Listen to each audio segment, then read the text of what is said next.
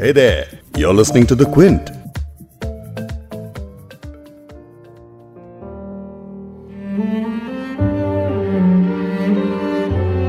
Hello हाँ मम्मा हाँ हाँ फ़ोन चले मुबारक है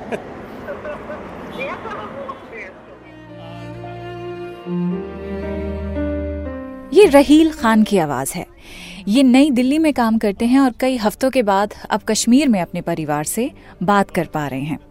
कश्मीर में सत्तर दिन का कम्युनिकेशन ब्लैकआउट पूरी तरह से ना सही लेकिन हटना शुरू हो गया है। फ़िलहाल पोस्ट पेड कनेक्शन सर्विस बहाल कर दी गई हैं, लेकिन इंटरनेट प्रीपेड नंबर्स और एसएमएस सर्विसेज़ अब भी बंद है, उन पर अब भी पाबंदी जारी है। हालाँकि, कश्मीर में अब वैसा सन्नाटा नहीं है जिसकी खबरें हम पिछले कई हफ्तों से सुनते आ रहे हैं। करीब सत्तर दिनों तक कश्मीर के लोग कम्युनिकेशन ब्लैकआउट की वजह से एक दूसरे से कटे रहे।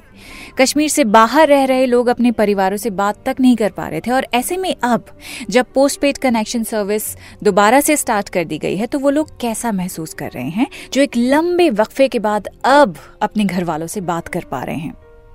आपको कुछ ऐसे ही लोगों की हम आवाज़ें सुनाएँगे। आज बिग स्टोरी पॉडकास्ट में मैं हूँ फबीहा सैयद। पॉडकास्ट में आगे बढ़ने से पहले मैं आपको बता दूँ कि बिग स्टोरी हिंदी, आप क्विंट हिंदी की वेबसाइट पर तो सुन ही सकते हैं। उसके अलावा, अगर आप Apple podcast Google podcast Spotify और जियो सावन जैसे ऐप्स अगर इस्तेमाल करते हैं तो इन प्लेटफॉर्म्स पर जाके प्लीज़ सब्सक्राइब ज़रूर कीजिए। आज के इस पॉडकास्ट में आप सुनेंगे उन लोगों को जो कश्मीर में आप मोबाइल फ़ोन के ज़रिए बात कर पाएँगे। आर्टिकल 370 हटने के बाद दो महीने के लिए कश्मीर में कम्युनिकेशन ठप रहा। यानी कि mobile phone services internet landlines इन सब पर पाबंदी लगी हुई थी। फाइनली 14 अक्टूबर को कश्मीर में पोस्ट पेड कनेक्शन से पाबंदी हटा दी गई। इसका मतलब ये है कि कश्मीर से बाहर रहने वाले लोग कश्मीर में रह रहे अपने परिवार और दोस्तों से बात नहीं कर पाए थे। वो अब उनसे बात कर पाएँगे।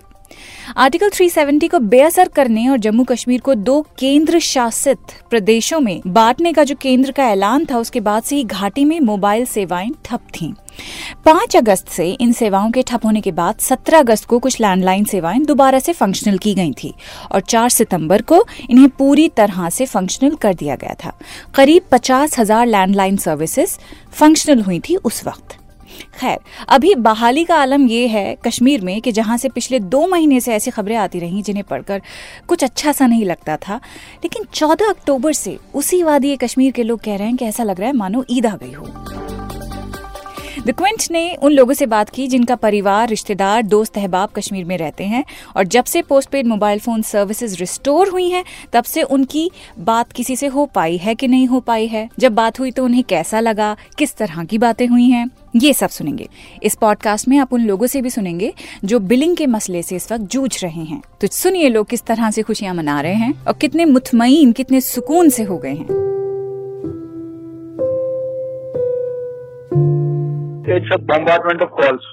मुझे हर कोई कॉल कर रहा है।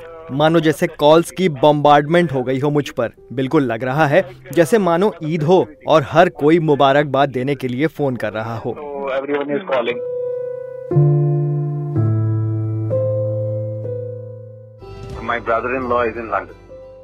मेरे ब्रदर इन लॉ लंदन में रहते हैं और करीब दो महीने से उनसे बात नहीं हो पाई है। अब जब फोन्स खुले हैं तो बात हो पाई है। कुछ रिश्तेदारों के बारे में तो ये तक भी नहीं मालूम था कि वो ज़िंदा हैं कि नहीं, क्योंकि हमारी फैमिली में बहुत से ऐसे रिश्तेदार हैं जो बूढ़े हैं और बीमार रहते हैं। मैं तो काफ़ी परेशान था। अल्हम्दुलिल्लाह, अब उनसे बात हो गई है और मुझे जान के काफ़ी राहत मिली कि वो ठीक हैं। बात करने के शुरू के कुछ मिनटों में तो यकीन ही नहीं हो रहा था कि हम बात कर रहे हैं। जम्मू कश्मीर में गवर्नर सत्यपाल मलिक ने टेलीकॉम पाबंदियों का बचाव करते हुए कहा कि मोबाइल सेवाओं पर पाबंदी इसीलिए लगाई गई थी क्योंकि आतंकवादी मोबाइल सेवाओं का इस्तेमाल आतंकी गतिविधियों के लिए कर रहे थे। उन्होंने कहा कि कश्मीरियों की सुरक्षा मोबाइल सेवाओं से ज़्यादा महत्वपूर्ण है। गवर्नर मलिक ने यह भी कहा कि युवा लड़के लड़कियों को पहले दिक्कत हो रही थी, लेकिन अब वो एक दूसरे से फ़ोन पर बात कर सकते हैं। अब कोई समस्या नहीं है और बहुत जल्द हम इंटरनेट सेवाओं को भी बहाल करेंगे। अब आपको मैं एक ऐसा टेलीफोनिक कॉन्वर्जेशन सुनाती हूँ, जो किसी लड़के और लड़की के बीच नहीं हो रहा है, बल्कि चंडीगढ़ में पढ़ रहे एक स्टूडेंट फैजान बुखारी, अपने चाचा से बात करते हुए सुनाई देंगे। वो अपने पेरेंट्स से फ़ोन पे बात नहीं कर सके क्योंकि उनके पास प्रीपेड कनेक्शन था। इसीलिए वो बडगाम में अपने चाचा से बात करने में कामयाब रहे। सुनिए क्या बात हुई। The number you're calling is switched off. Switch off कर अंकल को करता हूँ उनका भी तो हाँ उनका भी जियो पोस्ट पेड है let me try hello hello अस्सलाम वालेकुम। सलाम कैसे हैं बेटा आप? ठीक? अब ठीक हो अंकल अच्छे से? हाँ मैं अच्छे से? ठीक हूँ। हाँ अच्छे से आप सब ठीक है वहाँ पे? हाँ हाँ सब ठीक है आप सब ठीक हो? हम सब ठीक है हाँ मुझे यकीन नहीं हो रहा है कि फ़ोन पे बात हो रही है आपसे। घर में सब हाँ। ठीक है? दादाजी दादी आंटी सब ठीक है? सब ठीक है? आप ठीक है? आपके दोस्त ठीक है वहाँ पे? हाँ हाँ सब सब ठीक है। मैंने अभी हाँ। पापा का नंबर भी ट्राई किया लेकिन उनका भी लग नहीं रहा है। घर का दूसरा नंबर भी ट्राई किया वो भी नहीं लग रहा है अभी। इन्होंने अभी नहीं किया ना वो स्पीड हुए धीरे धीरे कर रहे हैं वो भी शायद। ओके कुछ ही फ़ोन हो गए रेस्टोर अब ठीक है हमें बड़ी फ़िक्र थी आप ठीक खैरत से होंगे। आप घर में सब ठीक है? वहाँ पे हाँ ठीक है? ठीक है मम्मी भी ठीक है आपके पापा भी ठीक है। हाँ। सभी आपकी बहनें भी ठीक है सब ठीक है। मैं अभी मैं अभी कॉलेज से आया हूँ। अभी तो मैंने सोचा मैं आपको पहले कॉल कर मैं एक घंटे से ट्राई कर रहा था मेरा फ़ोन नहीं लग रहा था। I miss you so much हाँ हाँ सब ठीक सब ठीक। हमने भी आपको बड़ा मिस किया। अब आप ठीक रहो वहाँ पे। मैं शाम को फिर से फ़ोन करता हूँ मैं सबसे बात अच्छा, करता हूँ ठीक। ठीक है ठीक है। अल्लाह हाफिज। बाय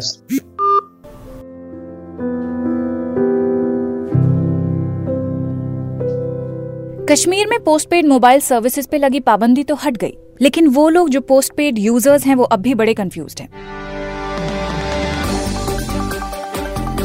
क्विंट ने कश्मीर के लोगों से बात की है और उन्होंने हमें ये बताया कि उनके साथ काफ़ी गलत हो रहा है।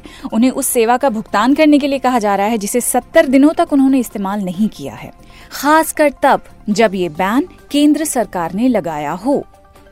जम्मू और कश्मीर के प्रिंसिपल सेक्रेटरी रोहित कंसल ने शनिवार 12 अक्टूबर को ये बताया था कि लगभग 40 लाख पोस्टपेड मोबाइल फ़ोन सोमवार दोपहर बाद से चालू हो जाएँगे। इसके अलावा, क्योंकि घाटी में इंटरनेट कनेक्शन पर अभी भी बैन लागू है तो लोगों को अपने बिल्स का ऑनलाइन भुगतान करने में काफ़ी परेशानी आ रही है। अगस्त और सितंबर के लिए अपना जो बाकी का बिल है, उसका भुगतान करने के लिए उन्हें बीएसएनएल और कई निजी ऑपरेटर्स के स्थानीय दफ्तरों के चक्कर काटने पड़ रहे हैं। यहाँ तक कि जिन लोगों के रिश्तेदार कश्मीर के बाहर रहते हैं वो उनसे अपने फोन्स के बिल्स पे करने के लिए कह रहे हैं। हमारी ऐसे ही कुछ रिश्तेदारों से बात हुई है जो कह रहे हैं कि इस सबसे उनकी जेब पे काफ़ी असर पड़ रहा है।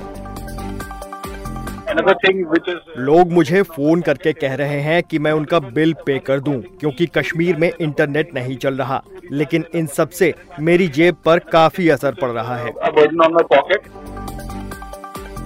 So my parents are in Delhi itself. मेरे पेरेंट्स तो यहीं दिल्ली में मेरे पास रहते हैं लेकिन मेरी दादी जो कश्मीर में है वो बहुत बीमार है। मेरी अपनी एक कज़न से अभी बात हो पाई है पूरे टाइम हुई ही नहीं थी।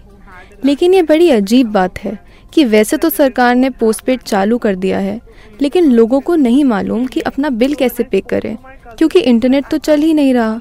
तो जब मेरी कज़न से बात हुई वो मुझे कॉल बैक तक नहीं कर सकती क्योंकि उसने बिल नहीं भरा है तो मुझे ही कुछ करना पड़ेगा उसका बिल पे करने के लिए। अपनों के बीच कनेक्शन काफ़ी ज़रूरी है। कनेक्शन टूटना या अपनों से दूर रहना हमेशा तकलीफ़ देता है खास तौर पे जब जब अपनों से दूर हों आप और उनके खैरियत के बारे में भी आप परेशान रहें क्या कर रहे हैं कैसे होंगे क्या खा रहे हैं तबीयत कैसी है तो ऐसे में अगर उनकी जानकारी ना मिले तो दिल पे बहुत बुरी गुजरती है। लेकिन आपका और हमारा कनेक्शन बना रहे, इसलिए आपको एक बात बताऊँगी। क्विंट हिंदी की वेबसाइट पे जाइए पॉडकास्ट का पूरा एक सेक्शन है, वहाँ सब्सक्राइब कीजिए फॉलो कीजिए पॉडकास्ट को। इसके अलावा अगर आप एप्पल या गूगल पॉडकास्ट जैसी एप्स यूज़ करते हैं तो वहाँ पे भी आप बिग स्टोरी हिंदी को फॉलो कर सकते हैं। स्पॉटिफाई जियो सावन पे भी जाके आपको बस टाइप करना है। B I G big S T O R Y story और हिंदी दैट्स इट और प्लीज़ हमें फॉलो कीजिए। आपसे कल दोबारा मुलाकात होगी एक बिग स्टोरी के साथ।